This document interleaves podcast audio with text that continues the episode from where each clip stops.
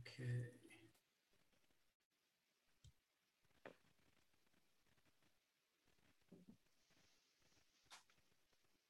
Hello.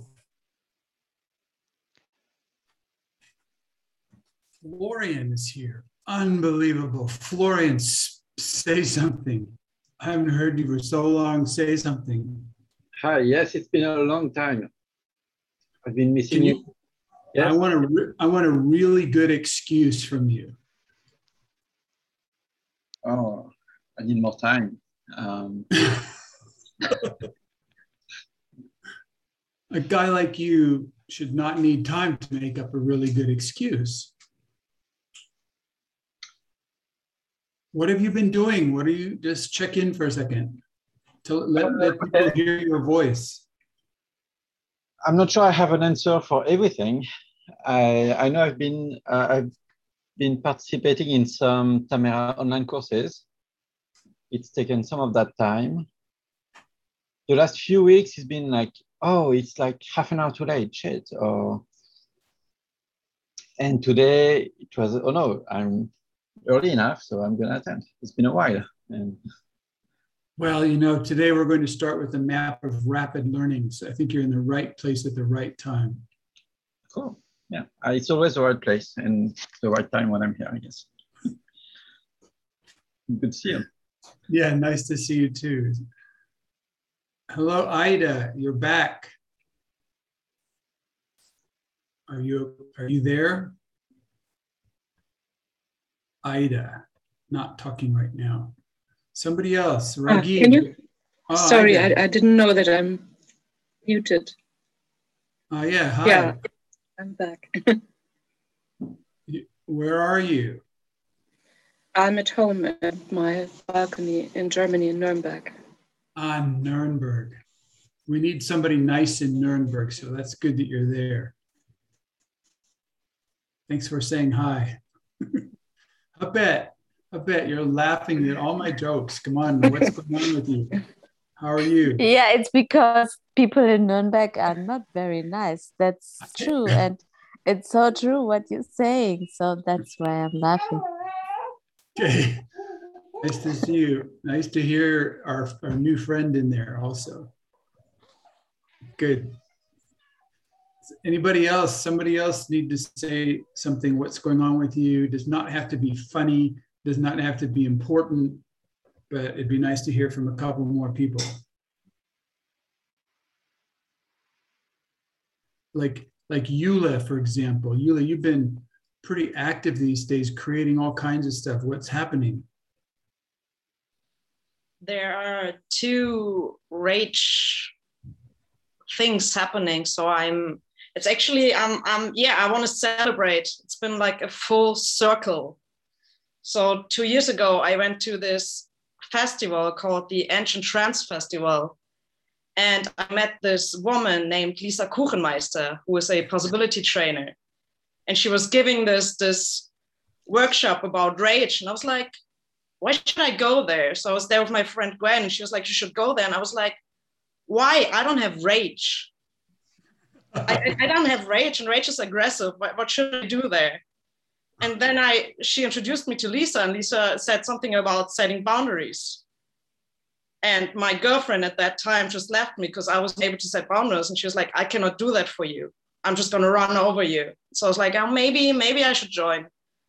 And that's when this whole possibility journey started. And so this year, there's another workshop at this Ancient Trance with rage, and I am holding space for that. So that's the whole and, yeah.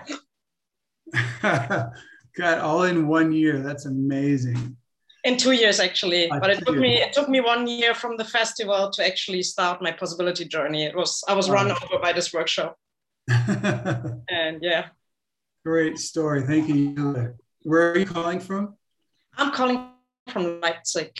I Leipzig. am, oh yeah, I also, if there's any of you interested in a Spain discovering journey, me and Teresa, who was attending the call, I think she stopped in like March or April. Like she's doing her exams, but Teresa, who's also on the journey, we are going to Spain in October and we are scouting. We want to create a community there.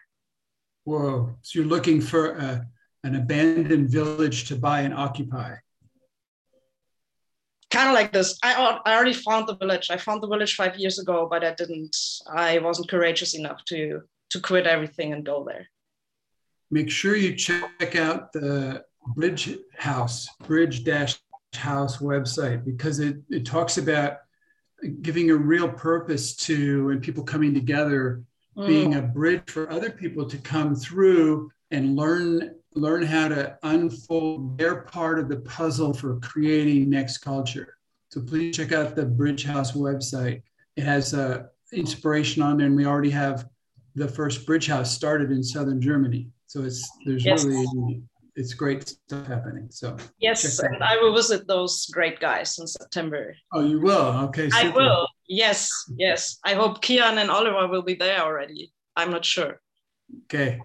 Thank you. Thank you, Clinton. You're welcome. Nice to hear from you. Somebody else, Martin. Okay, and then Stephanie. Martin, you got headphones on in a car somewhere. Yes, I'm calling near to the forest in uh, Engelburg in Switzerland. Yeah, and, and uh, how? What's up? Uh, what's up? Uh, right now, I'm I'm I'm enjoying like last days. My box was uh, very r- running me and being more very serious, and uh, everything needs to be in orders and by rules, and I'm letting my box freaking out a bit and enjoying more laughing. Thank you. I don't know why I'm laughing so much. I, I had a peanut butter sandwich. I've been working all day uh, trying to re-edit the Conscious Feelings book because Home Press in America ran out of the copies and they want to reprint it. And I said, yeah, well, the book talks about four bodies, not five bodies. And And it and it doesn't include the archetypal body and things like that. And so I'm in there typing away and adding in cool stuff. Stephanie.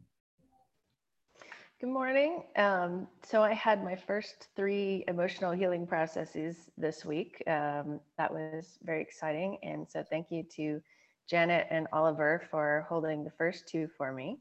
Wow. And they really prepared me for the third one that happened spontaneously. And it, I really got the, um, reading through the page when it talks about necessity is the real thing that creates the space, because the third one happened with my housemate, um, without either of us knowing that this was going to happen. But I had a job opportunity that is uh, sitting in front of me to work um, as an assistant with the founder of Holacracy, who's local and a friend here. And the job requires um, driving. And I have had a twenty year belief that I'm not able to drive a car. And so um, my housemate talked me through this, and we basically found all of the points in my past where I had made decisions that contributed to that belief. And so I've uh, we were able to look at all of them, and I was able to come to a new decision that I might be able to drive a car, and I'm willing to uh, test. She also came up with a few really creative ways to test that out that take all of the fears and dangers out of the uh, the car environment so that I can test. Great. Yeah, I encourage you actually not to take your fears all the way out, because fear is what tells you what to watch out for. And in driving, you have to watch out for so much, really. Other people will do the most unexpected things. Really have to just kind of keep your fear present and let it keep telling you, I don't know what this guy's going to do, I, slow down, like all that kind of stuff. I just missed your whole response. I froze for like my little twelve second glitch, but maybe I'll listen to it after. Yeah, just, just keep your fear present while you're driving. You stay alive longer. It's when you're not afraid that the machines anymore that accidents happen. Yeah, Raghi just wrote this in here. Thank you. It's when you're not afraid of the uh, machine that accidents happen. So well, the I've fear been, is so I've important. I've been terrified this whole time. So I think yeah, but that's maybe emotional. Just a little less. Oh, yes. Good point. That's a difference. Point. You're talking about emotions and Raghi's talking about feelings, because feelings happen right now, right now, right now. And it's, those are feelings, and they have so much intelligence for our lives. Thank you. Thanks, Raghi. Somebody else want to say anything as we're getting started here? Yes, but can you? Yeah. I'm here. Wait, wait, wait. Behind. Does it work? Oh. You need.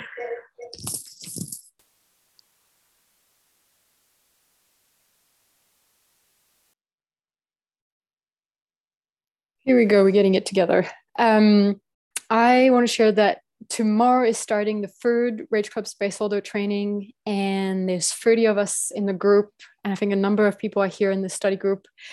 And it's already a lot, a lot of us moving and stretching, and there's feedback and coaching, and people are, are trying stuff and taking risk, and I'm really feeling so glad about that this space exists. And and I also want to, I, I know she's not here, but I, I it's on, it will be recorded. So I want to thank Vera, who was um, one of the person who really um, encouraged me, like, or pushed me and offered me to hold space together. And then now I'm holding space, um, quote unquote, alone with another twenty-nine beings. And I have Brian Vaillancourt and Sofia Magdalena Hoffman, who are apprentices, to learn how to deliver Rage Club Space Holder training. So there's all these levels of empowerment, and it just feels um, a total extraordinary space. Yeah.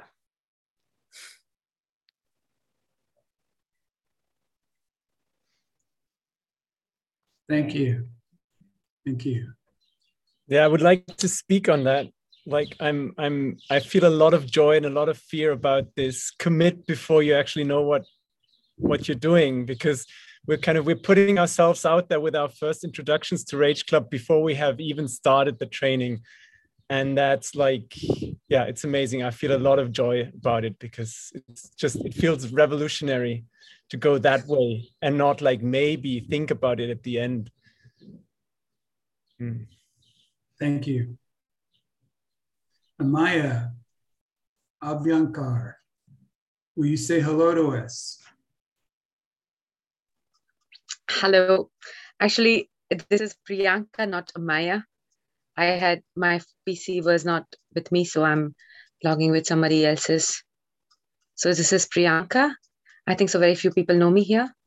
Raghi, I just had recent Rage Club under with Priyan. Um, and it was nice. And she invited me to join this. So I'm here. And Where, where are you calling from? Uh, I live in Finton, Eco Village. But so right Findhorn. now, I, I'm sorry, what did you say? Yeah, just Findhorn is represented here in the team. It's amazing. Thank you. Yeah, thank you very much. So, and right now I'm at the Isle of Skye. So, yeah, yeah. Okay, thank you. Nice to see you. Yeah. Priyanka, can you change your name, please? I have to log in from my email address, and it will take time. Is that okay? I mean, I can do it, but. You can just change it. We're okay. If you I can change it here. I, I don't know that then. Rename, sorry, yes, okay. I am not used to doing all this. Lior, how about you? Where are you calling from? Hey, I'm calling from Israel. Been wanting to say hi. Maybe I've been kind of shy. Um, I used to participate in these meetings like a couple of months ago, maybe a bit more. I remember. Now I. Nice. Um, so uh, yeah, I want to say hi to you. Hi to everybody. I really feel this calling to dive a bit deeper into this uh, work and wisdom and practice. I've been, uh, I started working with the uh, Dor, Dor Sharabi. Oh, great. Yeah. yeah, I was going to ask. Yeah, we had like a camping trip together in nature last weekend. And I was like, whoa, this is a, a new person I'm meeting and readjusting myself to. Like, it was impressive. It took me, it took me like a bit of time to understand this new version of a friend of mine. And uh, yeah, it brought, it brought this passion to life. Great, thank you for being there. Yeah, Dor is taking a stand for this kind of work, possibility management, to become more present in Israel. So he's, it's a new guy. Yeah, yeah, yeah. That's exciting. Yeah, thank you. Thank you. And Thomas, where are you calling from? Hi, I'm calling from the mountains in Austria. In Upper Austria, near the Almfluss. I, I'm, How did you hear about us? Um, Eva invited me to this group. I was here last Monday too with Helen. Ah, uh, okay. We've just had Great. a little bit of low drama, and I'm still, I'm still a little bit shaken by it. And yeah. What was your What was your role? Your first role in the low drama?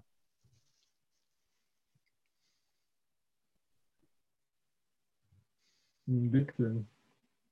Victim. And then what did you change to?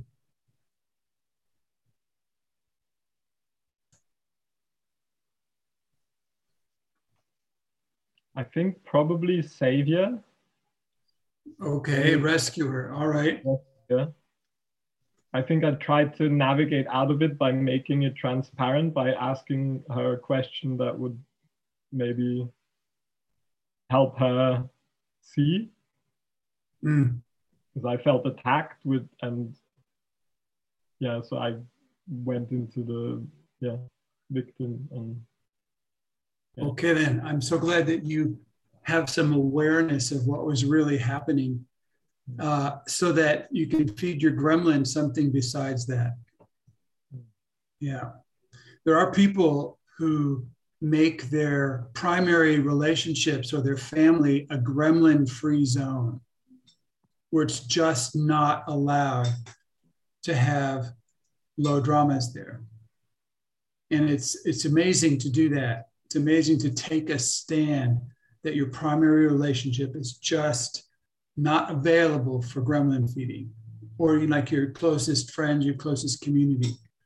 Then you have to figure out something else to feed your gremlin. And there's so many high, high values, so many uh, challenges to give to your gremlin that will take it out, out of the low drama domain and into entirely new ways of creating together. So I'm hoping people are starting to experiment with that. Thank you, Thomas. Thank you. Um, I have a question about how to, I feel like I've been trying to do this, to de- declare this, and it's it's not working where we're not, we don't, we don't manage to come to a level on agreeing, oh, this is where the low drama happens and this is what happened in the low drama. So this is where we often And so I'm, yeah. Yeah, Thomas, the fun thing about this is that it only takes one. If one of you stops feeding uh, your gremlin on in your relationship, the other one cannot. It only takes one to stop that. And so when you, you just kept saying, we, we, we, well, buddy, you can stop. It isn't a we thing. You know, I can take responsibility, and then it, things will change. And if you're, there's a great website called Become Unhookable, and it's full of ways for you to not get hooked into any kind of those low drama triggers, buttons, hooks, you know, reactivity. There's really an excellent source of practices to do and experiments to do. So I encourage you to start at number one and go through all one hundred of the ways to be, become unhookable. Will you do it?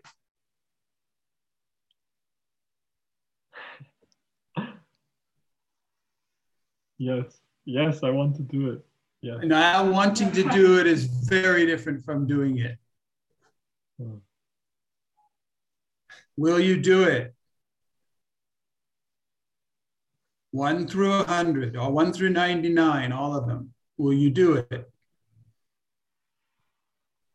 Actually do them, not just read them. You actually do them, experiments.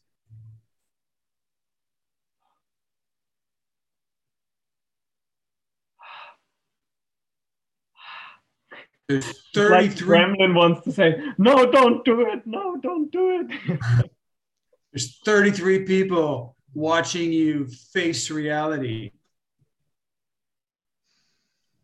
I don't think I'm going to look at you all. I thought you were going to click off your screen and disappear. Will you do it? Yes. We shake on this. Come on, let me see your hand. Wait, closer, up higher. Bring your hand, yeah, there you go. All right, this is it, we're shaking on this. Let us know when you get to twenty-five and fifty and seventy-five and one hundred, all right? I think there's ninety-nine, so let us know as you go along, all right? Yes. It's gonna take a while, you know, one a day, one a day, multiple low drama vitamins, you know, get out of low drama, become unhookable vitamins. All right? Yes, thank you. God, we're already a few minutes into this space and people are making life-changing commitments. Anybody else? Anybody else want to commit to the full one hundred become unhookable experiments? Anybody else want to step into the whole new world? Mm. I don't see so many people's hands going up just yet. Where can I locate them? There's a website called become unhookable dot my strikingly dot com, and they are okay. listed there in numerical order. I can do an experiment. But you're changing the subject. Would anybody actually, would anybody else like to go on this journey that Thomas is going to go on? All, all one hundred experiments. Yeah. Ashley? Let's do it. Okay, that's a shake. I will. Who's that? I will, Ann Elizabeth. Ann Elizabeth, we're shaking on this. Ashley, we're shaking on this. So shaking. Okay, great. Thank you. Report in. Okay, you guys, you got to twenty-five, you get to fifty. Tell us how, you know, and, and some of the things that you learned, please share in the chat space, the Telegram space, because there's so much to learn about becoming unhookable. So it's really fantastic. The world changes for you when you do that. It's great. How do we know if it's relevant for us? If you're a human being, it's relevant for you. All right, then I'll do it. That's a shaking deal. We shake on that. Good. Shake. Thank you. Great. Thomas, man, you're getting some team. Joseph. Yes. I'm too. I'm shaking. I'll do it. All right. And actually, I'm asking Thomas if and, and somebody else to make a three cell and to support each other on that. I will create a Telegram group and send the invite link on the um, channel, and we'll make space for a support group for this. Lior, are you going in that too, the third person? Yeah, for sure. Okay. There you go, Joseph. Super. Can we make uh, a foursome? Raghi, you want to be a four, number four? I think there are more people, that this is a whole group that can be. Okay. Uh, you could make a, a second, third, a three cell. You can make another three cell. Like there's a website called three cells dot org or three cells dot my strikingly, and it just tells you about three cells, how to connect up. But it, it's great in groups of three. That really helps. So who's so Ida, put your hand up. Who else?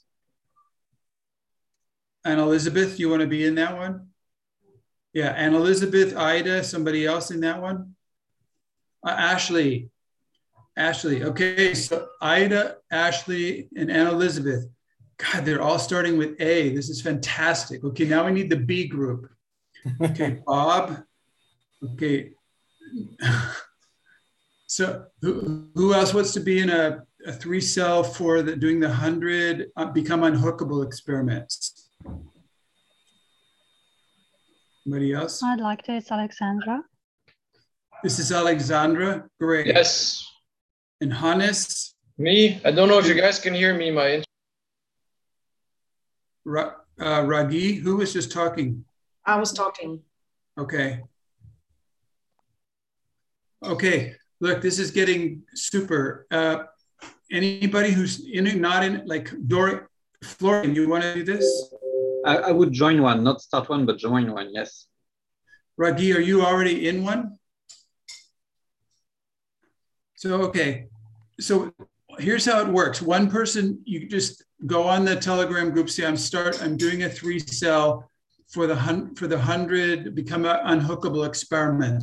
And then you, the other two people join in, and then you um, join up together, all right? You guys take responsibility for creating that? Great, great, good work, yay. This is fantastic. Anybody else want to say anything before we dive into the book?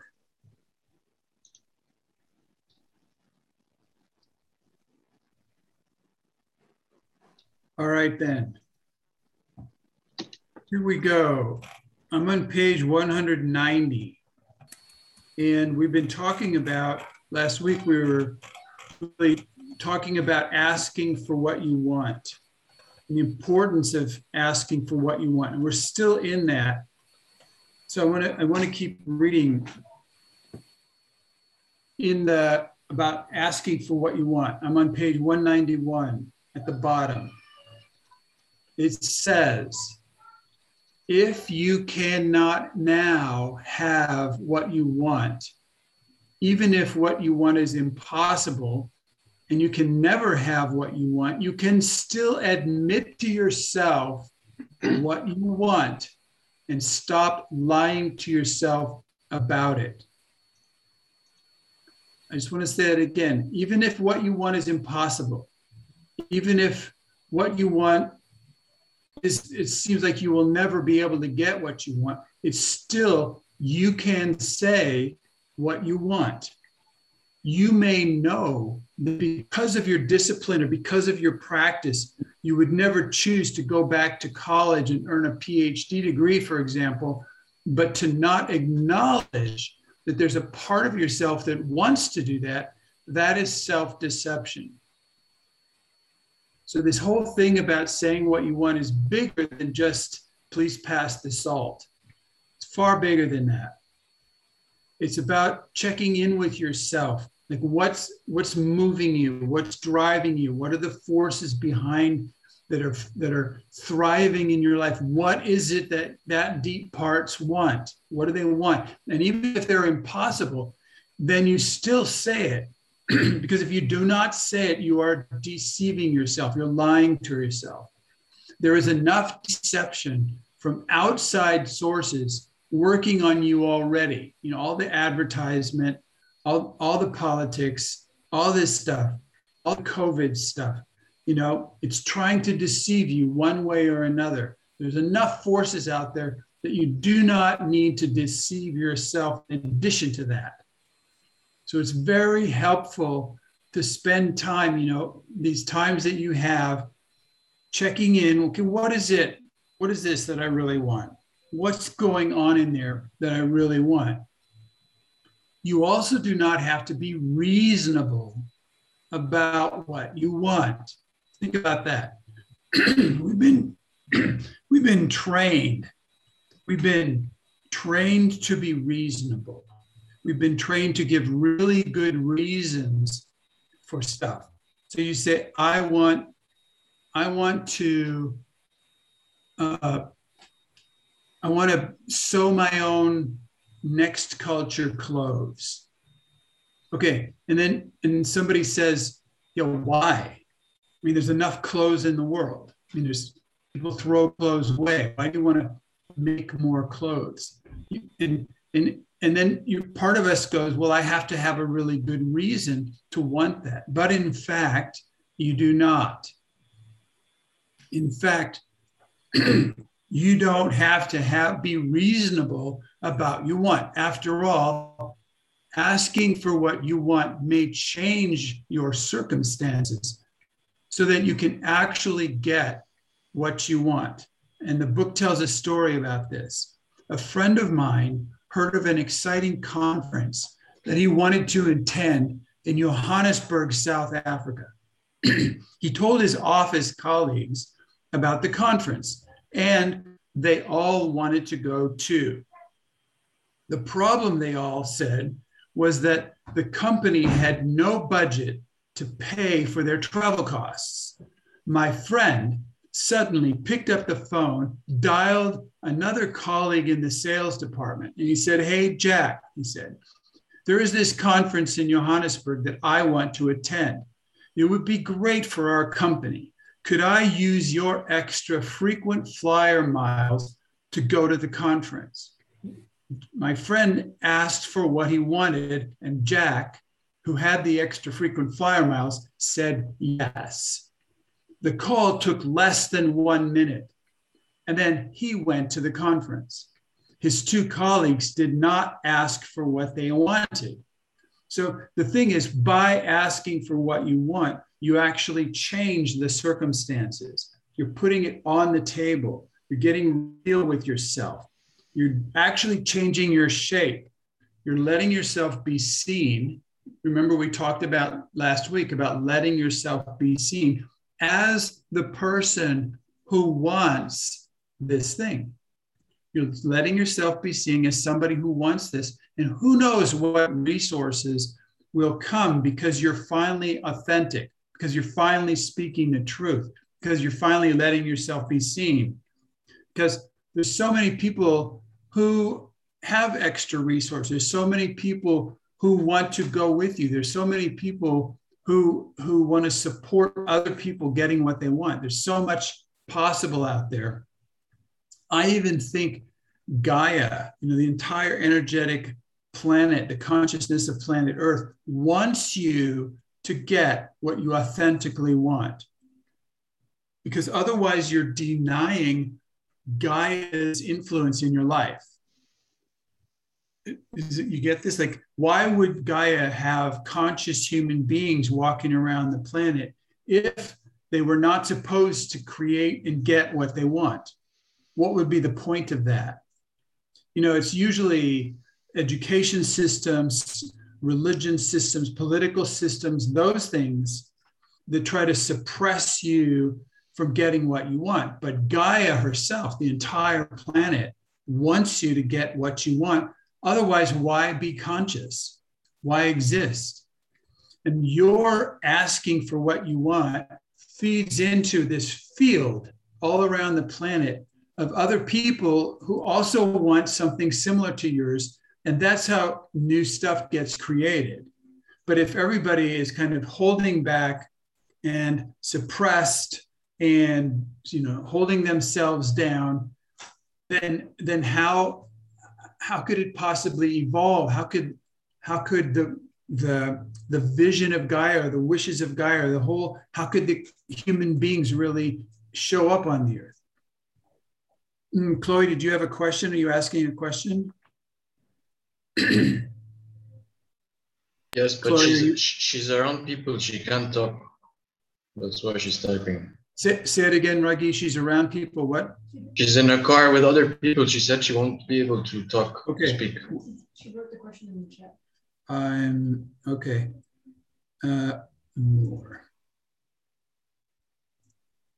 Uh, Any thoughts on how to find out what you really want in the first place? Making sure it comes from your being and not from your box or child or gremlin or anything else. So I would like other people's ideas on this because I have my own ways to find out what I really want in the first place. But this distinction there, I find it to be one of the biggest clues is who's asking. You know, when I, when I, And you can tell pretty much by the purpose behind who's asking. So if the child part of yourself wants more safety or wants more recognition or wants more control, for example, and and you can you can check in with the purpose behind the want. So if the and if the purpose, you can you just follow it back.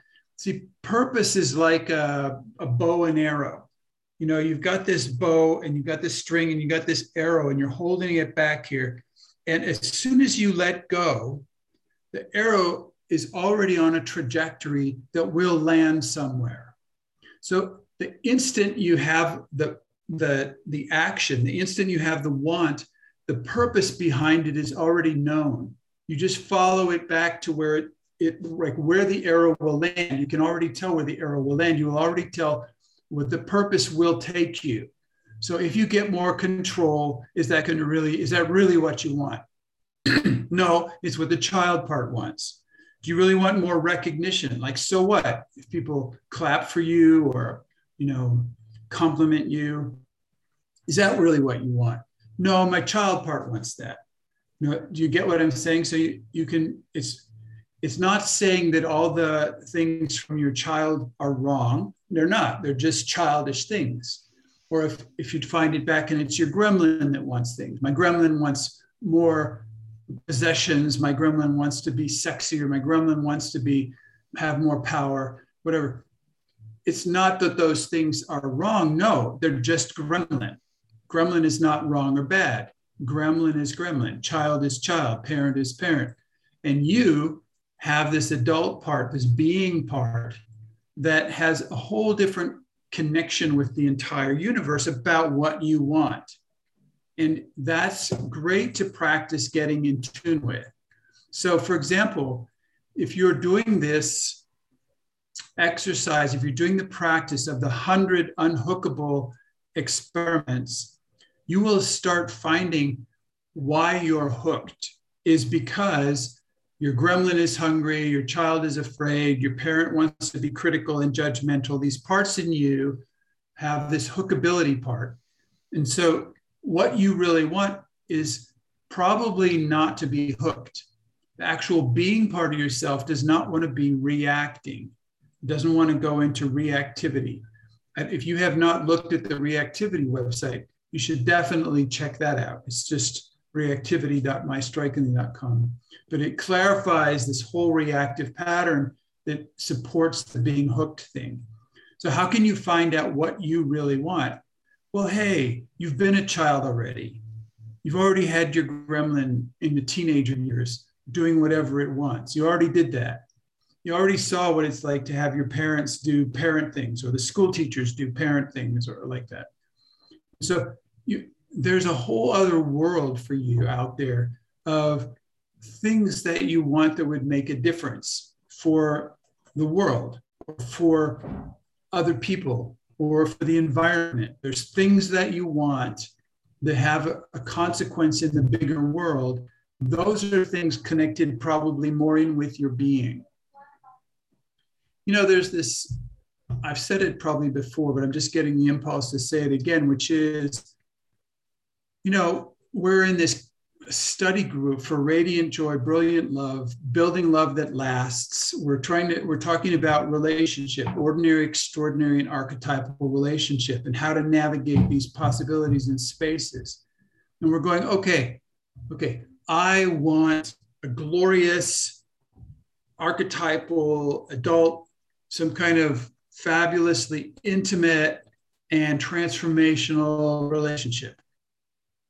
And it, and it's like, okay, okay, let's say you want that. Uh, all right. And then you're sitting around wanting it. And so you sit, you want it, you want it, you want it, and that's not showing up. Well, I don't think things work that way. The way it seems to me that things work out like that is that you get yourself in motion doing what you want in terms of the adult being part of yourself in alignment with your archetypal lineage and your bright principles and the stuff that turns you on in the world to make a difference in the world. You get in motion doing that.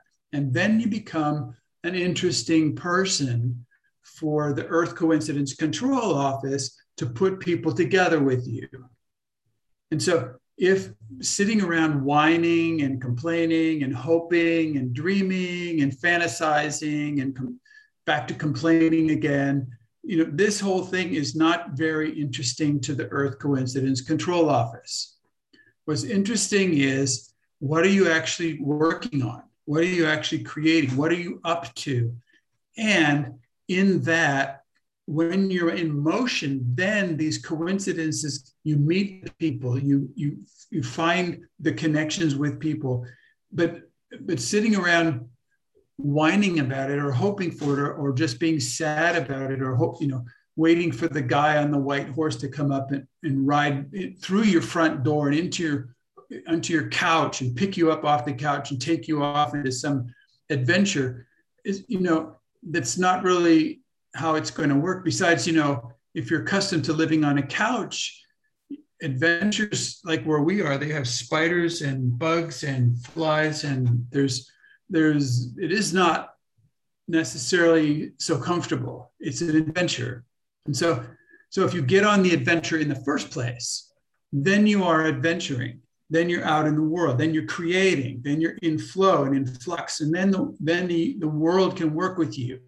Then you're something, you become interesting. And so um, are there any questions about that? This, this whole thing that I just said?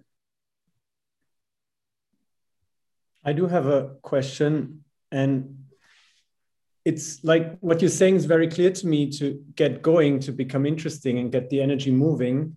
And then I sometimes find myself like really sitting there and, and not knowing what I want, kind of mixing up anger and sadness. So I get like really confused and and and kind of blank, not not knowing like what I want. Like reading Chloe's question, for example, was like, oh yeah, I want to ask that too. And that's also like an adaptive part. And it didn't occur to me that I had this question actually, and like reading it, then I kind of say, oh, I actually also have that question. And it feels to me like it's a process of having emotional healing processes around that issue. Oliver, I'm going to say something, and it might not directly go with your question, but it's this thing about part of this question, what do I want? Part of it is a trick question. The question itself is deceptive because it has the word I in it. And so we've talked before about this whole self concept, you know, the idea of self can be really misleading. What it, and the idea is basically that I is uh, a, what are those things called? Superstition, thank you. It's a superstition. What if I, the self, is a superstition? Then you're trying to fulfill the wants and needs and desires of a superstition, of a mirage, of a thing that's an illusion that doesn't really exist. And what if the question is changed back into something more like, what, what is next? Hmm. What needs to be done? What, what's happening next? What, Uh, not about what I want to do, but what what's next for me? What's next? What what's wanted and needed? What is wanted and needed that turns me on? What what can I create? You know, what what needs to be created that turns you on to create? I mean, there's this Buckminster Fuller quote. I can't find it in an instant, but it's this whole thing he wrote to this guy. Buckminster Fuller was an architect and an inventor. He was a polymath in America, and he he I met him one time when he was really old. But he he had this thing about there's something that needs to be done that only you can see needs to be done. It's like your piece of the puzzle, and if you don't do it, it does not get done. And so it isn't really necessarily pleasant or pleasing or makes your child part happy or your parents happy, but you see something that needs to be done and you're the one who sees it. And we have this theory in radical responsibility that if you see a job, it's your job because you're the one able to see it. You're the one that the job is speaking to. And if you start reorienting yourself that way to see the jobs that need to be done, and the one and that also turn you on to do them, those two things coming together makes a completely different uh, empowerment for you with regards to, um, no, that's not the one. There's a different one, Stephanie. Anyway, there's a, it's an empowerment for you to trust, to start trusting this, uh, what you see needs to be done. You know, we're trained to live and, and work or learn in a hierarchical environment. And in the hierarchical environment, we do not move to do anything until somebody above us in the hierarchy tells us what to do. So that starts with day one of school. It starts, it's this whole waiting around for somebody else to tell us what to do. So we're, we do not have the, the training, the uh, background to find out, to trust our own impulses about what to do. And that is required. So in, in order to, to say what you want is necessary for you to escape all hierarchies. Can you do that? Yes. Why? Because there are really are no hierarchies in reality. Hierarchy is a game world. Hierarchy is a construct. And you can play in the construct or in the game world if you want to, but then you're probably playing it for gremlin payoff, for to win or lose or compete or be better or worse or get told what to do and then complain and attack the authority figures and all these things that happen in, uh, in hierarchies. That's what we've been trained to live in. But to, to say what you want, in reality, you don't get to depend on a hierarchy telling you what you want anymore. So what you want may have nothing to do with existing game worlds. We, and Chloe and I just had a coaching session session yesterday with a guy who his whole life says his, I, he, when he was one year old and he was in a crib, his parents tied his right foot to the crib so he could not get out of the crib in the middle of the night and, and whatever, make noise, go hurt himself, do whatever. So his body remembers, remembered being tied in a crib in this little prison place, tied down. He could not untie the knot, and he would have to scream and scream and then cry himself to sleep. And he made these decisions like, I want to do this, but I cannot. I want to do this and I will someday, but I can't now. And so he made these old decisions that's that he forgot that he made. And those old decisions are still in his, were in his body. And he was like, I don't know, fifty-five, whatever, sixty years old, his whole life with his partner and his work and everything, a totally creative guy, was, was about waiting with, with uh, suppressing himself, like turning himself off. I want to do this, but I can't. And so, and so, uh, what's possible is to is to get out of that. You can cut the energetic rope. He actually cut the energetic rope around his ankle, pulled out a knife. And he, the thing is, he made this decision when he was, before he could speak. And so it only came out as sounds, all this sounds. And we kept saying words, words. And then these words started coming out like, I want to go. I want to get out of here. I want to go play. I want to, you know, to do this. And so as soon as he had words, then the old decisions became apparent. And as soon as the old decisions became apparent, he could make new decisions. So there's a lot of stuff involved in us not taking action about what we want, about what you want.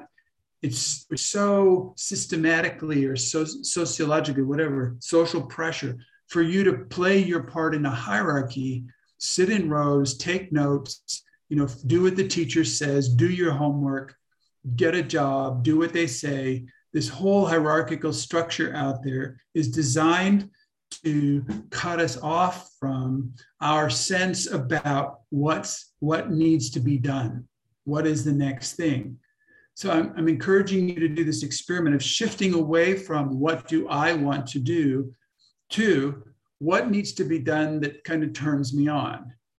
What needs to be done next? Can somebody give me an example? If you ask this question, what needs to be done next that kind of turns me on? Can somebody tell me what would come up for you if you asked yourself that question? To bring uh, rage work, feelings work into Egypt. It's so amazing. It's so amazing how true yeah, that is. But there's so much fear that comes with saying this and so much resistance. And part of me just wants to say, no, don't say it. Don't say it. Don't. Raghi, because I feel so alone in this. Yeah. You know, Raghi, that you might be alone at first, but it takes somebody to go first. It takes somebody to open the door. I know, no, and it's, I mean, I've, I've had this concept for a long time, like this, like I've always been waiting for someone to tell me what to say, and it's it's my father. He's, he's, he, he can't survive without a job. And, And like when I saw that, that a job is actually someone telling him what to do his whole life. And when I realized I'm doing the same thing, and, and I know there's a voice in me, a very strong voice saying that I know it's super hard to be different, to be, to take back your authority while everyone is following. But I know like that this is what actually changes people, and this brings me joy to say that is when you like when you take a stand for something, and when you decide to do the, like something differently, people are like it's ah I know it's fear, people it's the fear that's keeping people stuck in in in, in, in adaptivity, and, and and I know I can get beyond the fear, and just I'm afraid to forget that that I have the strengths inside of me. And that's why I'm very excited about Rage Club tomorrow. Yeah.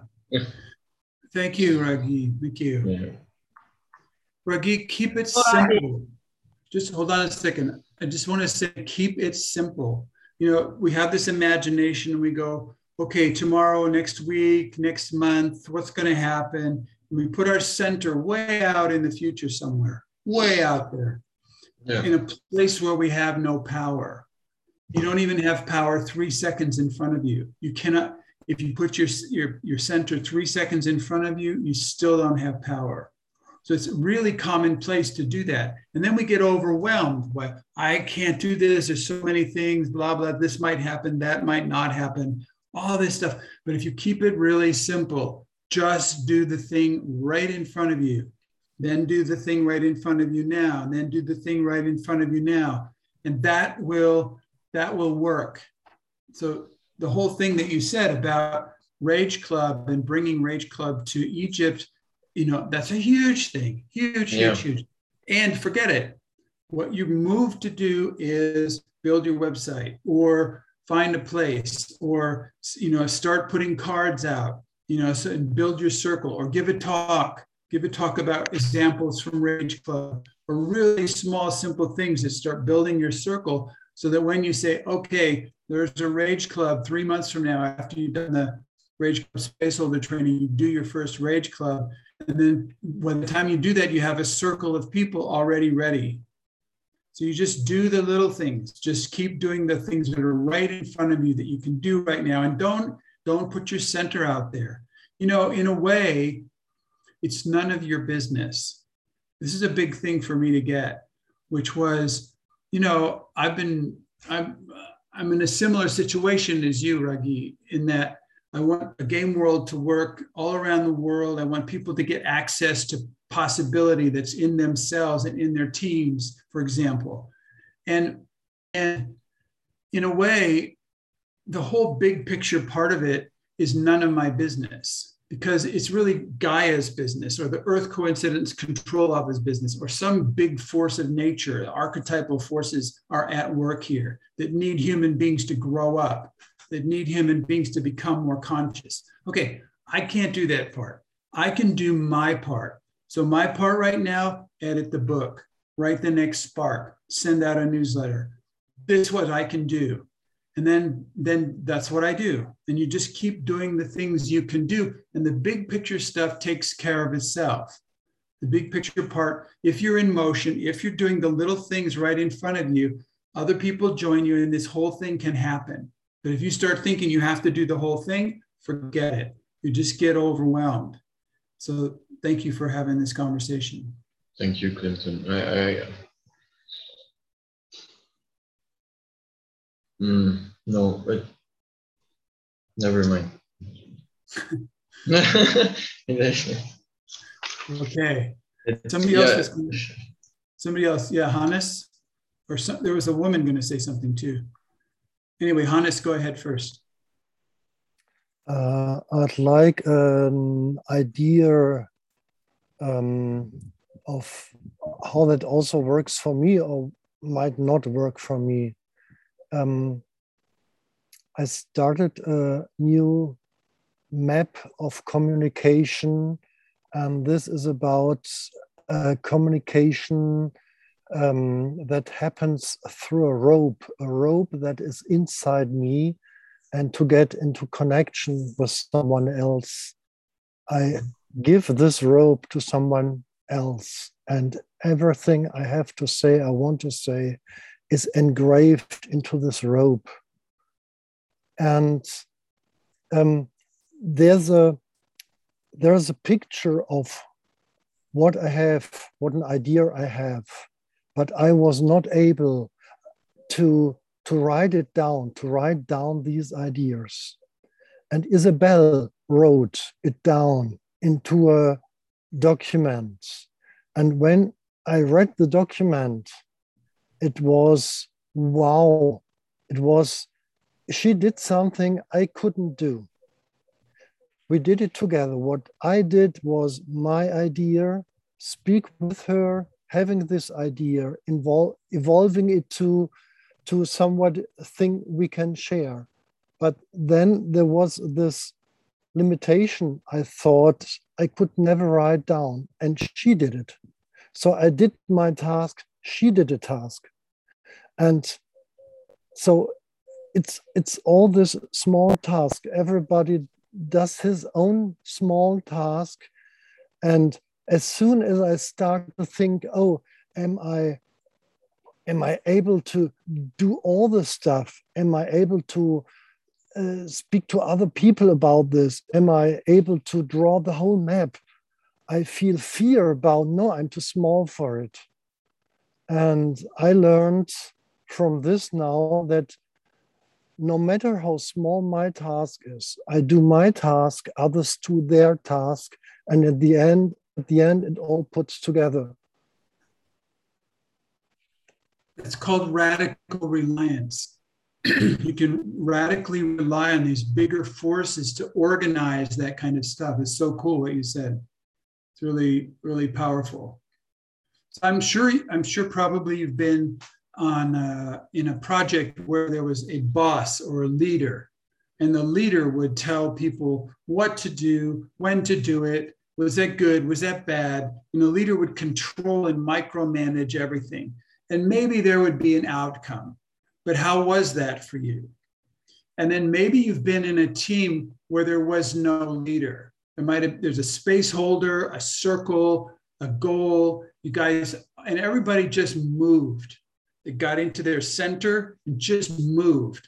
And everybody did the little parts that they could do, and it just flowed together.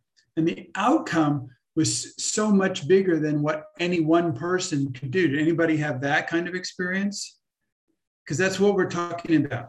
And so it's very, very possible, but it does require some radical reliance on these bigger, on this bigger influence or bigger forces. And Chloe, were you going to say something? Yeah, go ahead. It's about this finding what we want. And and I, I think also from what you said, Oliver, there's this thing of, God, I didn't even know that I wanted that. Okay, how how can I even find what I didn't even know that I wanted? And and it's this part in, in me, what I found is, okay, first I need to to know what I want. I would I would need to know what's possible, like something like that, like what's possible for me. And and and and okay, then I have the range, then I have the nuances that I can pick from. And okay, well, how, where do you find what's possible outside of your own box? because our, only what's possible is what is inside of your own box. And I think it takes to be in groups like this, to be in, in as many groups as possible that are doing things that seem totally impossible for your box, and and and to to even hear. I mean, I, I think a lot of you might like. I remember being in spaces and then listening to the recording of the space, and I couldn't even hear what was possible because my box was even blocking it. And so, and and and so this. Then maybe the orientation to change is is instead of thinking, I need to know what I want, is more, how can I figure out what's possible? And then it's not really about knowing, it's about being on a team that figures out what else is possible than the options given to us by whatever modern culture or our education or the people around us. And, and, and it takes like, also like what Clinton's saying, is it takes this group intelligence and this team intelligence who have other possibilities than, than we do. And I, I'm, I feel I felt excited to to change from this knowing, which is also a huge value of modern culture, that I need to know what I want, which I, I know that we, I mean, I have the experience that I'm using it in a different wor- way. Like n- knowing in modern culture is having good reasons or having justification or having um, scientific proof or whatever. And here we we using it as an experience out of our own anger or our own clarity about this is what I want to go for. But still, what about being on this research about what's, what else is possible, what's possible? And out of that move, taking action. Thank you. Yeah, thank you. This is this amazing experience of being in a possibility team, because the possibility team, that's the purpose, help each other discover what's really possible. And then, I mean, I want to read this next section in the book.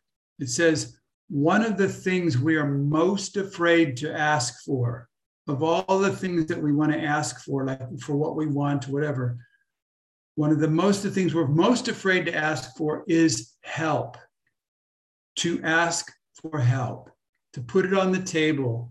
Hey, you know, we've been trained to be such individuals and such know-it-all. And if you ask for help, then you obviously didn't get it, something like that. You have to figure it out yourself. So we've been trained to not ask for help, but consider this. If you could avoid letting the fear of asking for help stop you from asking for help, is there any problem you could not face? And think about it. Think about having the knowledge that you could ask for help about anything. Then you could throw yourself into huge problems, huge projects, huge situations, and rely on being able to ask for help. You just have this force behind you. I can ask for help about this. If all the help of everybody around you were available just for the asking. I mean, think of this. There's thirty-three people on this call right now. If you had thirty-three people, these intelligent edge worker genius types all around the world, connections all over, it's so much experience. If this help was available for you, basically twenty-four hours a day for free, is there anything you could not accomplish? You know, think about it. There really is this much help available if you ask for it. You know, if somebody gives you help and you don't ask for it, that's rescuing. As soon as you ask for help, it's a contract, it's a deal, and it is not rescuing. It's teamwork, it's collaboration. So I think a whole lot more uh, creative collaboration could happen in this team if we just start calling people up, or even put it on the telegrams, like, hey, I'm asking for help about this. Any ideas? What else is possible? Some of you have done this, and I think you got great results. But try, if you just more and more ask for what you ask for the help to create what's in front of you, you whoa, you know, this is unstoppable. Try this experiment without hesitating for no reason. help for the app, ask for the help that you want. If I could, you know, if I only had help doing this, just you think this thing, I could use some help. And then as soon, don't even think about it. Ask for it. Get it online, call somebody up, take it to your possibility team, ask for help. Appropriately asking for help, meaning asking for help that is inspired by true necessity, not for manipulation or attention getting or low drama purposes. But, but it, when you ask for help authentically, it places you as a job on someone else's workbench, someone who is in the position of being able to provide objective help, benefits from helping. So let me just say that in a different way. Have you ever, has somebody ever asked you for help and you did it and it was great for you? Do you ever have that? Anybody have that? Okay, it's because you benefit from letting this force come through you, basically to solve somebody else's problem, you know, to help somebody else win. It's called winning happening. You, this, and then it's great for you. You get to win when they win. And that's what this is doing. So it's like being able to provide objective help benefits you. So if a trainer had no one to train, how could the trainer fulfill his or her destiny? It's like that. It's like one, you know, one hand washes the other. Do not get the idea that asking for help implies that you are weak. That's what I was saying before, is this training is, you know, you ask for help, you're weak, you're stupid, you didn't get it. That's the training that we get from school and stuff like that. Forget it. Just forget that whole thing. It's, it takes a courage to ask for help. It really takes courage. Like Hannes was saying, you have this courage to ask for help. And then the fear that's blocking you from asking for help, you just use the fear to call somebody up, say, hey, I'm, you call up, you know, Janet Trevino, you call her up and you say, Janet, I'm afraid to ask help for help. That's the first thing you say to her. And then you say, could you please help me with this? That's your next sentence. But the first thing you say is, I feel scared. She goes, okay. And then you do it. And so, and then you ask for help like that.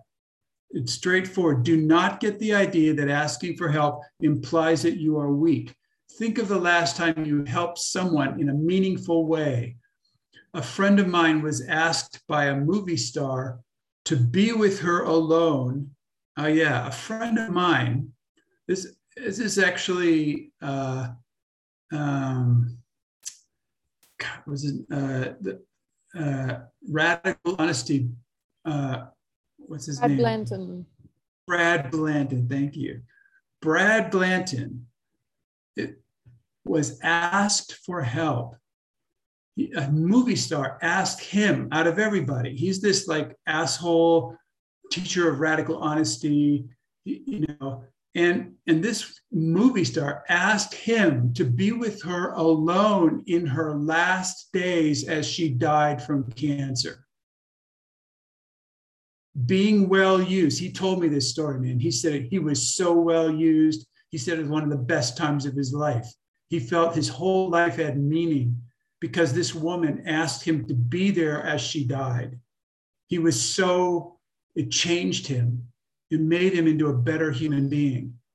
So being well used could make any experience the best time of your life. Yeah. So it's about asking for help. Asking for what you want, even if you're asking for help.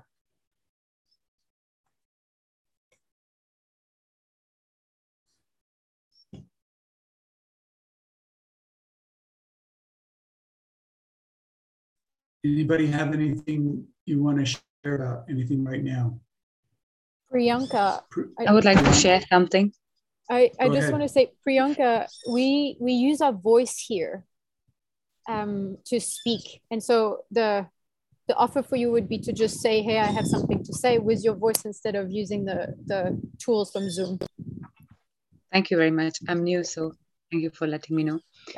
So when uh, uh, Clinton was uh, mentioning about health, there were two things came in my mind.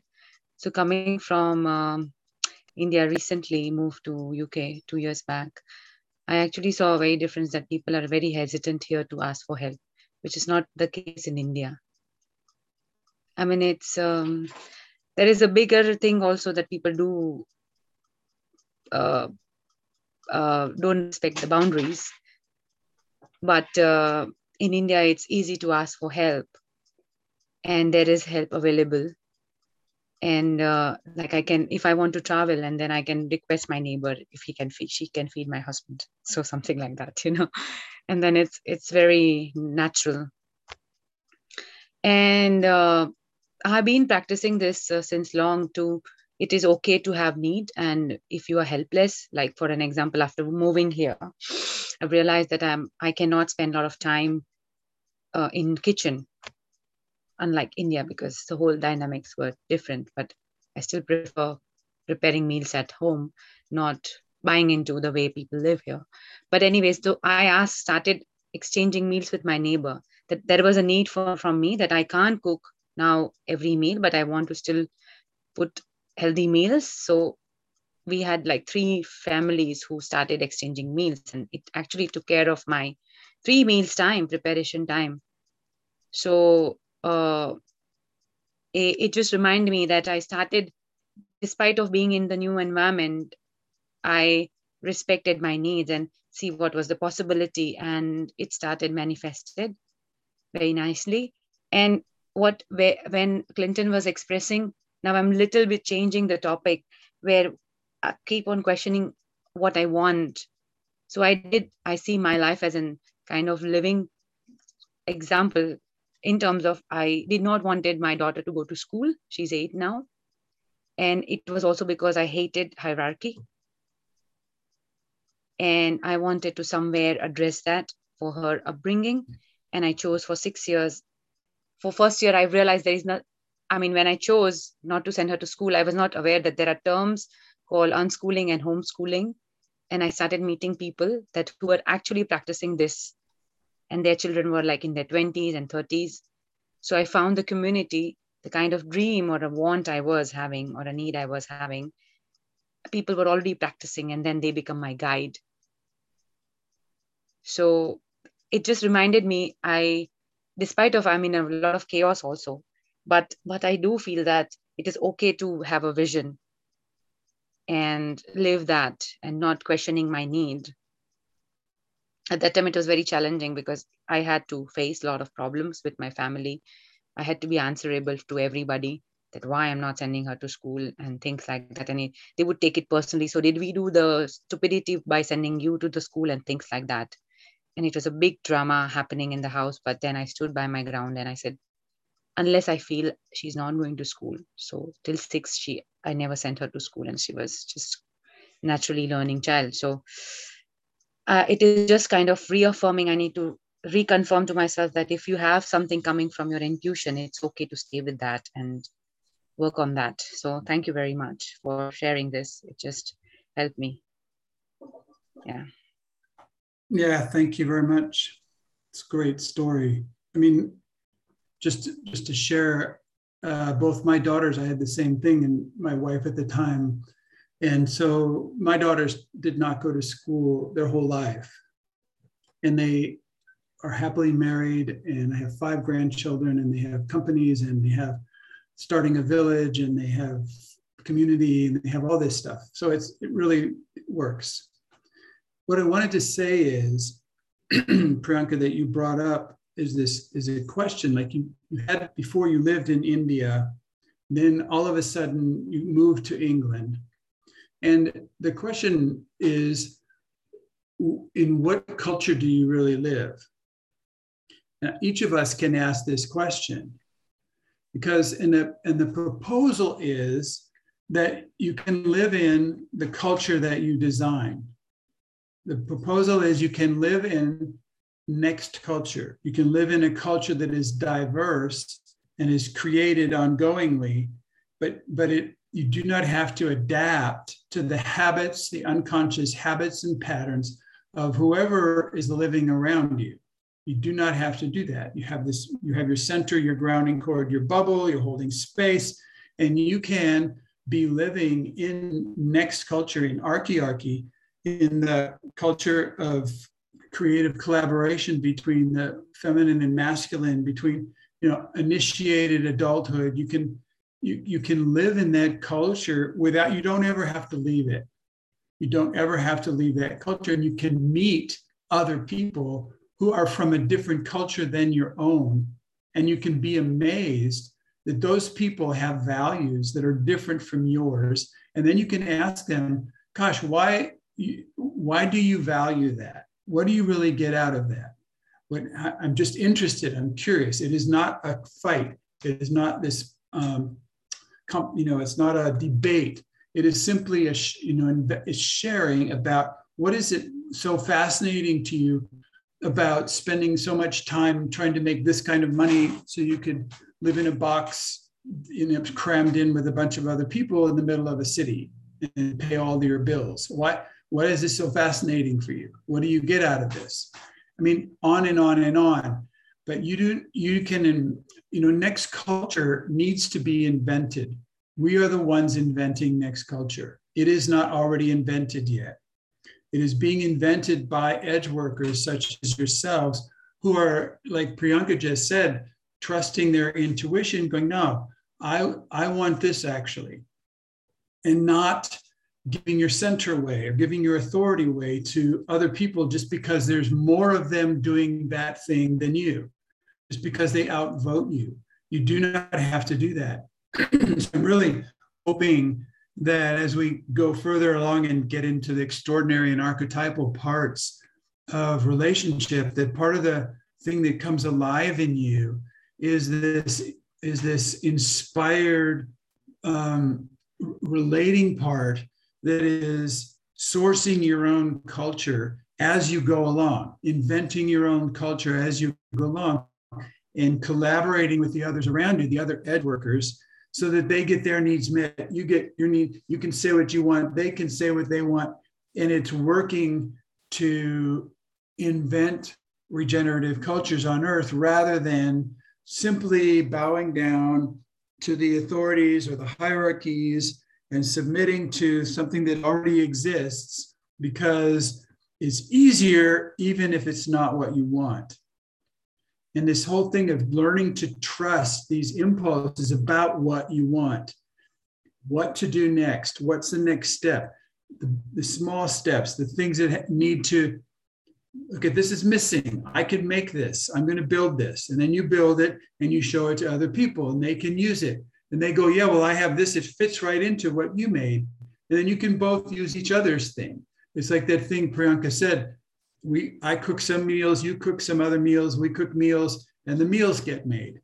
And so there's so many, so many examples of this for our life that uh, are just waiting for you to say what you want. And even if nobody ever said they wanted that before, ever before.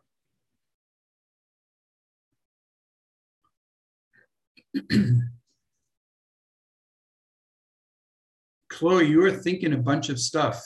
What is it? Well, I will try and see if it works with speaking. Can you hear me? Yes. Um, so it's been a very intense week for, for me. I went back to Berlin, quit my corporate job, left my old apartment, left university and so on. And I met my old community. When you did all that in a week? Yes, in like four days. It was crazy. and um, and I met my old community also, which was not really expected. And uh, and exactly in that in that moment now that I'm like, I have this energy, I want to start a project. I'm really burning for it. Uh, they are in a in a new phase where they are like, yeah, like. want to live more as a, just like some friends having a nice life together. And so uh, and we all met in the psych community. It was the summer camp, so there were all the people from Go and Change and Terra Nova and and Tamera and all of those communities coming together, and it was just like boiling and so beautiful, and, and, and now we are trying to give like a new impulse to our community. Um, yeah, so I feel really excited about just like, it was so crazy to meet them again for the first time after all the trainings in Portugal and see like how it's possible to meet in a completely new way on some levels. And yeah, there's just a lot going on in me. I, I couldn't like find the essence right now, but um, yeah, there is this thing about that I was keeping keep on thinking when I was there. It's like, if you see a job, guess whose job it is. That was basically my motto for this week. um, about creating the, the space and the community that I want, and not looking for the one that, yeah, not looking for something outside, but create it, basically. Wow, sick. Wow. So Chloe, remember, you can ask for help. Thank you. Even when things are, even when things look like they're working good or working out, you know, even then ask for help. Really, just, uh, you don't even know what you're asking for help for, but it's a kind of connecting in. You know, sometimes you have to get really small and just move fast, and you show up, you know, things change really fast and you show up in a new space. Sometimes it's like that, but don't think that it always like that. So, because there's so many, there's so many people who can have connections, who know things, who can provide help, and just to just keep also asking for help. We want you to succeed. We want you to succeed. Okay. Thank you yeah. so much. Thank you. yeah. Thank you. Hey, Dor, can we hear a little bit from you? Because I think it's a similar, it's a similar kind of thing to what Chloe's up to. You know, it feels like you're also creating a bunch of stuff. Can you say, can you just talk to us? I feel sad. It's like, it's like every day, it's like this, it's like this huge battle. And, and parts of me are, parts of me are, are dying, and they don't, they don't fucking like it. Mm. And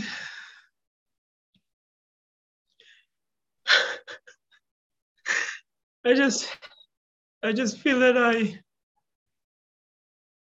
I have all of you guys here, but when I go out, it's, it's like the opposite from yeah. what I want. Yeah. Dor, talk about the battle. Who? What is the battle? Who's who's against who? What is the battle?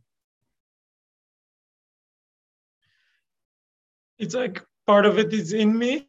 Like I wanna, I wanna stop. Like I I wanna do something different, and to keep all these practices that I took, and and some part of me just, you know, it's like screaming that I, I don't have my joy anymore, and all these all these reasons to not do it. Mm-hmm. And also outside, I, I feel there's like, I'm creating workshop and I have Gabriela, but, and you know, you see some things are happening, but also it's like a lot of things that I want are not happening. So you just go, oh!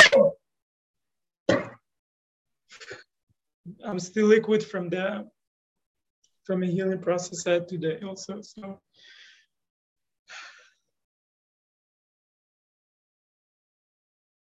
Dor, just let this stuff in. We're going to do this. You just let this in, okay? Just look into people's eyes.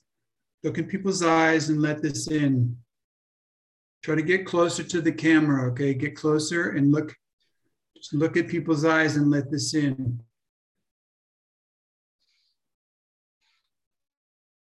Let it go in past your mind.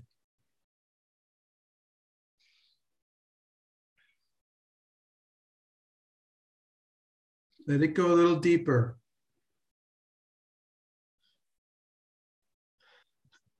Yeah, that. Let it go. Yes, yes, yes.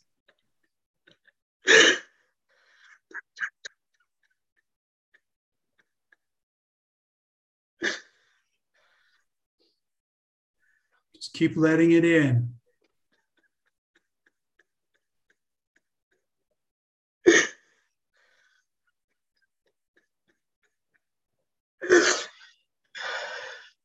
Even Julian Dumont are giving you juice, sending you love and energy and support and attention. Just, just let it in. Yeah.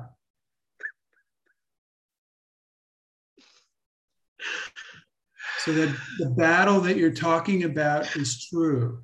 There are these battles going on. And you don't have to be a casualty of the battle. Like, I, I think that, you know, the conflict, the differences, all the different needs and wants and habits, patterns, it's all true. There are all these different things. And you're an edge worker. And you're opening up doors and you're opening up invitations for people. And if, if you just keep doing, you don't, it's not, let the battle go on. But there's a joy in offering opportunities for people who never had that opportunity before. And even if they cannot see it or cannot go through or cannot accept the opportunity, there's a joy in you creating those opportunities. You know, like Florian, I think a lot of you guys, people are making opportunities for people that people don't even see. They can't even go through, but you still make them. And the creation process of making those doorways is a creation process. It feeds you.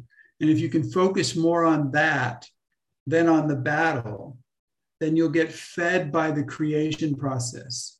And even your own internal battle, when you're opening new doors for yourself to go through and try new things, when you're, that's the creation process. It's not so much a battle. So yes, the battle kind of goes on, but focus on the creation process, and then you'll get energy from it. Okay. Thank you. Yeah. That was helpful. Thank you. Yeah, thank you. Hey, Emma and Jeff, talk about creation process. How are you two guys doing? Uh, Emma's smiling. Unbelievable. Yeah, my smile is out of uh, fear. Yay, what do you, what's the what's going on? My fear is that I will be judged for my indecision and me saying that I'm choosing one way and not sticking through with it and still being here. How are you? If you stop judging yourself or being afraid of being judged, how are you then? Um, I am, yeah, I have a lot of fear. Uh, I, I fear myself. I fear not knowing. I, I, I feel in fear about me running away and this perpetual dissatisfaction and me not knowing how uh, using this story that I I can't be in my power. I can't do, like this like lone wolf story. Like I, I have to go and do it by myself to to yeah, be in my power and make money and um, figure figure my life out. Like I, I, it's like I can't do it in the presence of Jeff or people that I'm with, and that's uh, that's like a theme that comes up all the time. It's like, no, this this is not the right place. This is not the right place. Hey, hey, Emma, I'm getting this impulse that it'd be really great for you to have a private conversation with Priyanka. Would you do that? Would you call her up? Just say, yeah, look, we, what? We, we're we're meant to have a, I yeah, we're meant to yeah, have a, a private yeah. conversation regardless, yeah. Yeah, cool. I don't, okay, well, go for it, really. Take an hour, really. Talk about, like, let her talk to you from a different place. And you talk to her from a different place, and you just do this exchange, okay? Just like let her, because uh, I don't know what it is. She's been doing culture hopping, and just like you, and she got no, no ground under her feet, just like you. And so I think you you could really be great uh, connection for each other. So would you do that this week? Yes. Yeah, at least once. Okay. Cool. Thank you. Thank you. Yeah, thanks for checking in. Uh, and M- Michelle, I saw you there for a second. Are you still there? Yeah. How's it going over there with all this stuff about saying for asking for what you want? You have to you have to unmute yourself. Oh yes, thank you. Okay. Can you hear me? Yes. Yeah, it's been very intense here. Um, this topic today has been hitting home. I've been on this battle of, of the hierarchy and being in the hospital system with my mom, not once, but three times because of their lack of being impeccable. And I want, when you shared and say what you want, even if you can't, I want to be in power in a hospital so that I can do things right. Because she had so many complications that were unnecessary. And I'm, I didn't want to be on video. And because of Dor, I decided to go on video for him. Because, because it's been a battlefield. Um, Yeah. And she's alive and well. And and I'll say that I've saved her life two times in the past six weeks. And so I feel this anger towards the system and the hierarchies and the patriarchy and all that. And I was very alone in that process of saving her. And I did, and I still am, and I'm fighting this battle. And and then I've been thinking this week, okay, what is the why? Why do I go all in anytime I have something? Why do I go in? I think you understand what I'm trying to say. Why do I go all in, one hundred percent, like all in, and then exhaust myself when it doesn't seem like a lot of others do. Does that make sense, what I'm asking? Yeah, Michelle, are you are you using your archetypal lineage and your bright principles and your stellated anger and sadness and fear? Are you using the letting those things support you? Because yeah, I, and yes, during all the stays at the hospital, I had my sort of clarity out. I had my bubble and my grounding cord and my lineage, and two doctors actually want to have do work with me, but there were so many that, and just now coming back after all that, I just, I'm, I'm just out of battle. Let me put it that way. Like I, I ran out of juice somehow. Yeah. Yeah. So, so Michelle, then what do you, what do you want then? Yeah, that's what's next right now. Yeah, yeah. And so this is what I wanted to ask as a possibility. I have right now an opportunity to take a stand in the system through this avenue that there is where I can open up her case and to make sure that it doesn't happen for others. Because one of my big sadnesses has been this is happening to me, and I can take a stand and save her life. And where's everyone else that just gives their authority? Like, where are all these other people and family members and loved ones? Where do they end up in the system when they don't take a stand? So I've had a lot of, so I have to make a decision whether I do that here or whether I just shift and go. So Michelle, that's a perfect thing to ask for a few people to have this conversation with you. I want help making this decision. I want so, help making this decision around whether I leave a, yeah, whether I create a, a change in the system here in Mexico City, in this particular hierarchical capitalistic hospital, mm-hmm. or I so shift. Say, so say who who would help, who would like to help me in making that decision? So yes, who would like to help me? Number one, go through the emotional no, no, no, healing and say, go. Yeah, just who would say, like to help me decision. Make this decision. Yeah. Say it one more time, just simple. I see Yula, I see Dor, I see mm. Kian. Thank you. I'm sure Gwen's up, up for that as well. Yeah, Yula, would you mind making a list? If is that okay for me? Uh, right now, I don't have the possibility, no. Can Dor, can you make a list, please? I'm on my phone, I can't see, thanks. So there's Kian and Dor and Yula. Was there anybody else? Uh, I'd love Ashley. to be a part of that conversation. Great, Ashley. Thank you. Super.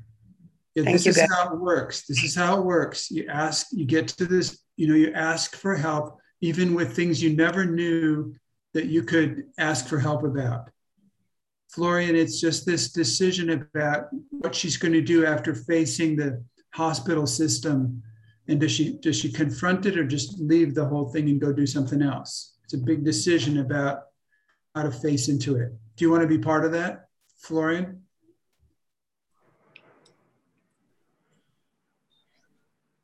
I don't know. I don't think that's where I can help.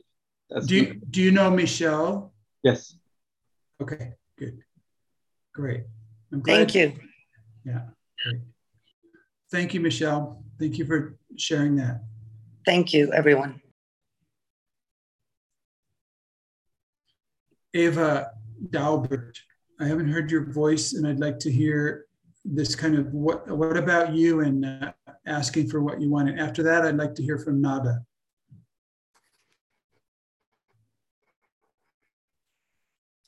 I was very happy this week to be able to practice exactly what I said yet last week I would do, that was interrupt, especially a man who was talking a lot, and I wanted something else to be possible to happen in the space. And I felt a lot of fear. I, I was sitting there and just noticing what was happening inside. And then, well, then I just just went there and, and stopped him. And I feel a bit sad because I had been sitting on, like, I, I think there was some mixed fear and anger in my communication still. But... But I'm still just very happy that I did it, and and it created more, much more connection, and I think it shifted the whole space. Thank you. And I also want to celebrate with you that the garden war is over. The, how did it, how did it end? It ended by the two people taking back their police complaint. They wrote me a letter. Actually, the letter was here when I came back from Portugal. They said, like, we respect that they don't want any contact. And, like, it's more like a Waffenstillstand at the moment. It's not really peace yet, but at least we have no policemen in the garden. And wow. and it's working. Wow. So, yeah. Celebrate time, okay? Yeah. Yeah, then that started with you asking for what you want. You wanted... you know, consulting, some coaching, have a conversation, put it on the table, clean it up. Great. Yeah. Good work. Amazing. Thank you. Thank you. Nada. Hello. Hello. And when you said my name, I had so much fear because I was like, what am I going to say? And then- You're going to say what you want. Exactly. So I'm going to share with you um, the highlight of my week uh, is, um, oh, my heart is beating really fast, is, out of here, do this experiment. Yes. You what? have a you have a tongue and a mouth and lips and your voice, mm-hmm. and it can only make one sound at a time, and it can only make that sound right now. It's all you can do. You can make one sound right now, one word, one sentence. That's all you can do right now. That's it. And you don't you can't say all of it at once. You cannot. cannot say more than one thing at the same time. So if you just forget all this other stuff mm. and just say the word you need to say next, say that next word and then say the next word, and don't even worry about the word in two sentences from now, or mm. that it has to make sense or anything. Just start with, just say the first words. Go ahead, try that experiment. I feel you have sad. To keep looking at us, though. You have to keep looking. I feel sad. Uh, I feel sad because um, this week I I was attacked. This is how I perceive it. I was attacked by very close friends um, because they expect me to.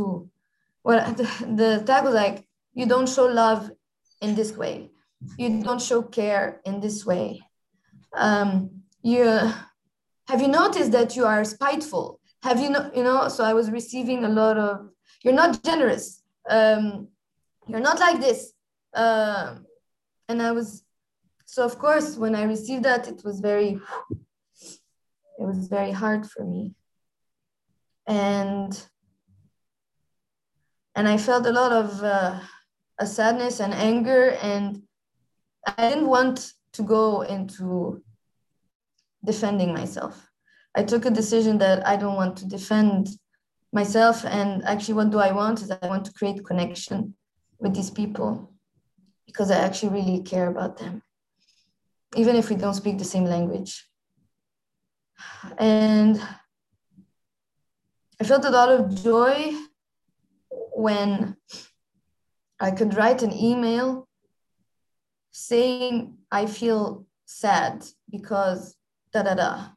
I feel angry because da da da. I want to connect with you. So proposal is da da da. Nada, how's your heart right now? Uh, slower, but still fast. Yeah, good, but I just want you to see that you're doing the experiment perfectly. You're saying the next word and it's going perfectly. You're saying amazing stuff. I just wanted you to check in your heart so you get it that you're not creating stage fright for yourself by trying to say things in the future. Yes. Okay, you're doing it. So just do this. This is it. Okay, keep going. Thank you. Um, and uh, I held two spaces. The first space was for my ex-partner who, who was really blaming me for things.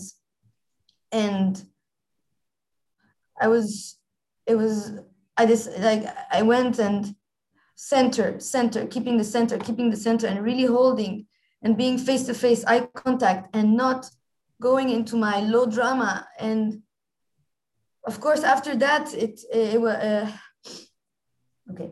After that, we were able to have a real conversation and really express our heart, and I felt a lot of joy. But I want to say that in the beginning, it was really hard to hold space for uh, very intense energy.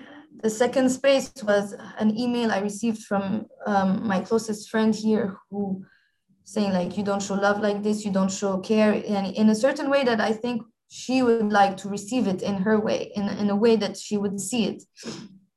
I felt a lot of sadness because I'm not seen. with what I come with. Nada? Yes. Remember this thing about the bullfighter flag? You know, if you, if you hold the flag here and that stuff comes, who gets hit by it? The, the, the flag. You. Ah. Because you're standing behind the flag. If the flag is there. Hold the flag over here. Yeah. And then you can stay in connection with the people and they go, and you can let the energy all go over there. Yeah. And, and then you, but you, then you're still in connection. And I was able to do that. And this is like, this was my highlight. Like, wow, I did that. I was able to stay with the person facing it, being in connection and not go like, fuck you for what you're saying. And it was like, really like, wow, I'm doing it. Keep it, keep it. You know, it was really an internal dialogue in myself, like, keep it, keep it, stay there. But, the, but the second was intense because she's a really close friend. And and and um, I did not hear anything that she uh, that she wanted in her email. Like I, I could not see. And so yeah. uh, so my my I uh, in my email I shared what I wanted and you I know, asked her. Huh? I have to tell you something. What? Well, email is not human communication. I know. Okay, so don't torpedo. do it. It's torpedo. Yeah. Email is is mostly gremlin feeding. I, really. Yeah. Okay. Can I finish Email, what I want to say? Just wait. You know, just avoid, try to avoid, you know, if somebody has some charge in an email, don't even write back. You pick up the phone and you talk to them. It okay, it's just try that. Because this charge stuff back and forth through messages is only gremlin feeding. It's always misunderstood. Yeah, and then go ahead. What what did you want to say? No, I hear what you're saying, and and I agree. And I, I and I asked her to have a date where we can really discuss yeah. this in depth. Uh, however, however, um, how do you say? I could see that she needs it as well. And and I invited, like I invited a brave space. So, and I asked her, what do you need to feel nourished in your friendship? Let's discuss this in a date, you know? And I didn't go into this justification uh, or defending, I or like, I, why are you attacking me? Like there was none of that. And I can see with the practice how this nourishes actually the friendship, because the reply was like, I have never been received with so much love sharing my truth. So of course, like I can see behind like my truth, blah, blah, blah, all of that stuff. But I still want to connect from the heart. Okay. So yeah, it's about, I mean, it's, it's, it's, it's navigation. Yeah. So this is the highlight of my week, that navigating these very Uh, intense spaces. And I'm very grateful for the practices that we're doing, and anger has helped me a lot, and also sadness has helped me a lot to really be yeah. in connection with the other. If Thank I connect you. to my sadness, why am I sad? Then I am able to really create a brave space where we can face each other. Yeah. Thank you. Cool. Thanks a lot. Uh, thank you. We have a couple more minutes, and I wanted to hear from Ann Elizabeth and Leslie and Kian. If you guys could share a few words, it'd be great. I think this is a, uh, a very timely thing for me. I'm uh, uh, back uh, having uh, my tests. I do do a lot of uh, personal growth work, and then I returned uh, to stay with my mother for a while to test how far I'm doing. And, and how well things are going. And today I got hooked in a big way. Oh my goodness. And um, and so did she. You know, we, we had a good hooking hooking interaction. And I feel inspired to ask for help. Oh my gosh, I forgot that completely.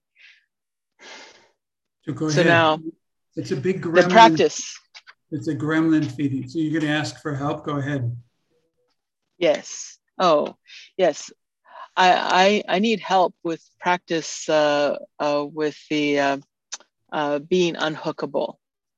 And I had already uh, reached out to make a three cell about uh, getting the, uh, you know, the ninety-nine practices.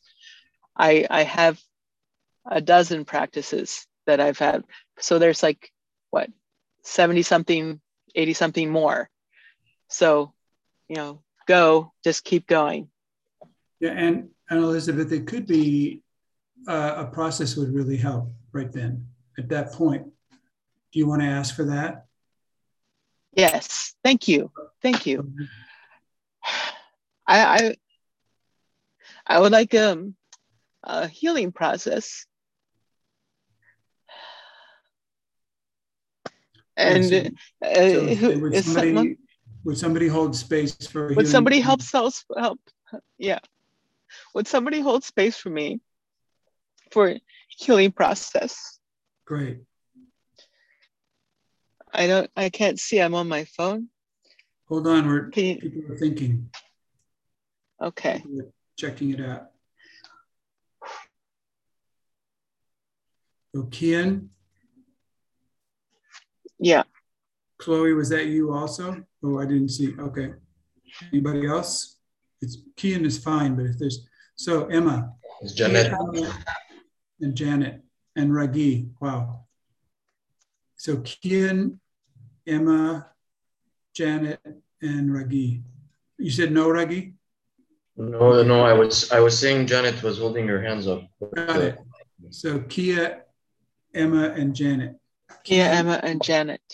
Yeah, you got it? I probably need three, yeah, so I appreciate that. Yeah, good. Yeah. Cool, thanks you guys. Thank you. Yeah, thank you, Elizabeth. So Leslie, how about there? What's how about you in asking for what you want?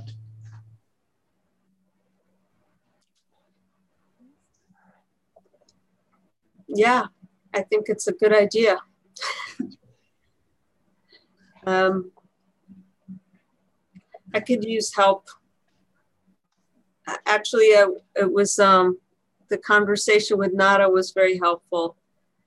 I was trying to compose an email to say just the right thing at, at the right time and not have to hear back the response and hold eye contact. And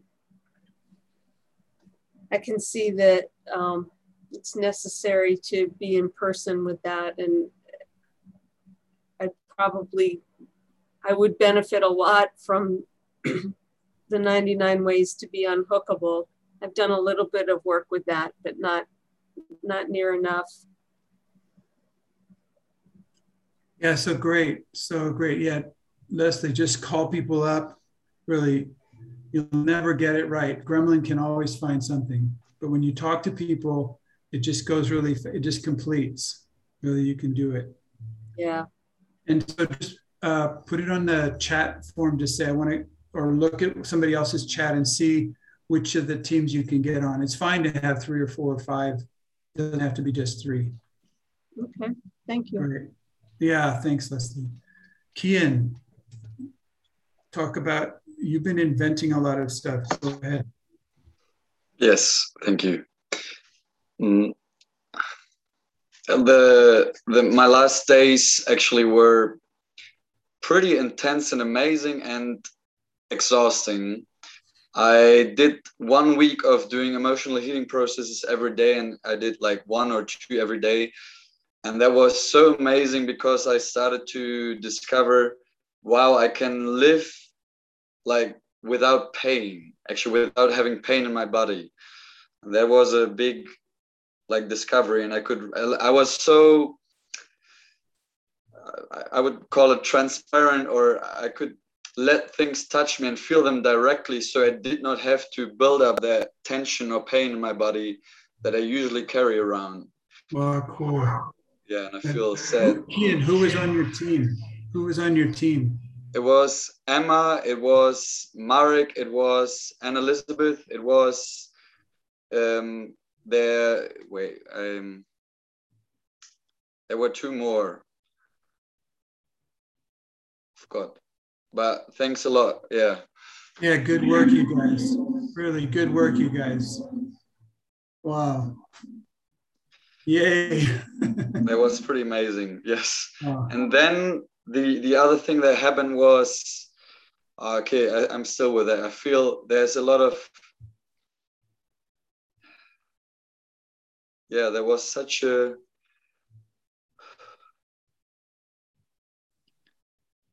it was so beautiful. Yeah, it was so, I feel sad for,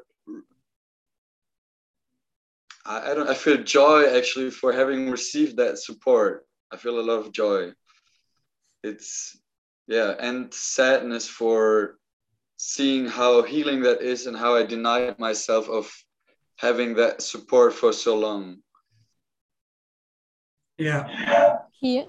Yes. Did you uh, have a, like a checkout call, like a, a rat, like a completion call with your team, like all together?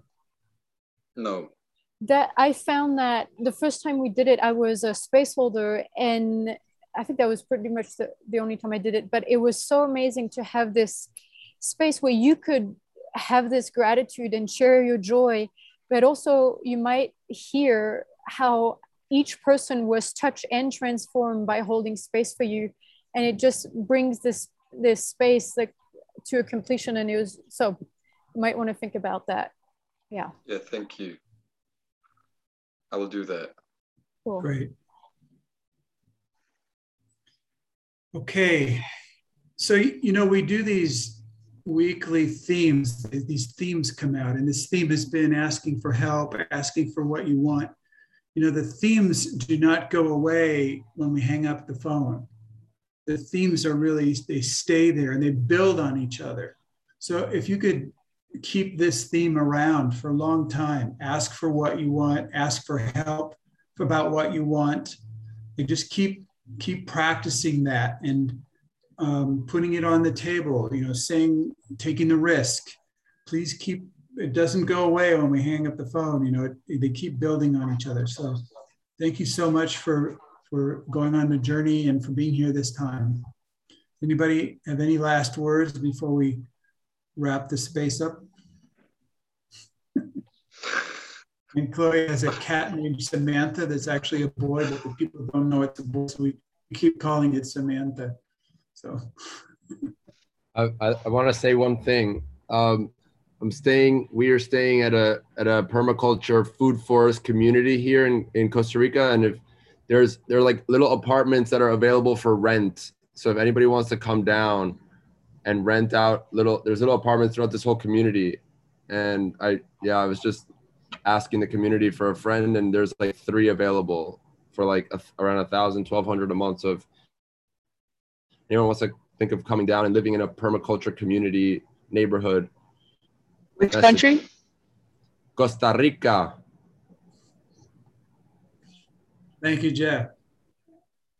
Adventure is on the horizon, and that horizon can be very close to you. All right, have a great adventurous week. Thank you all. See you next time. Have a great time. Thank you, bye. Bye-bye. Thank you. Thank you. Thank you, Clinton. Thank, Thank you. you. Bye. Bye-bye. Bye. Thank you.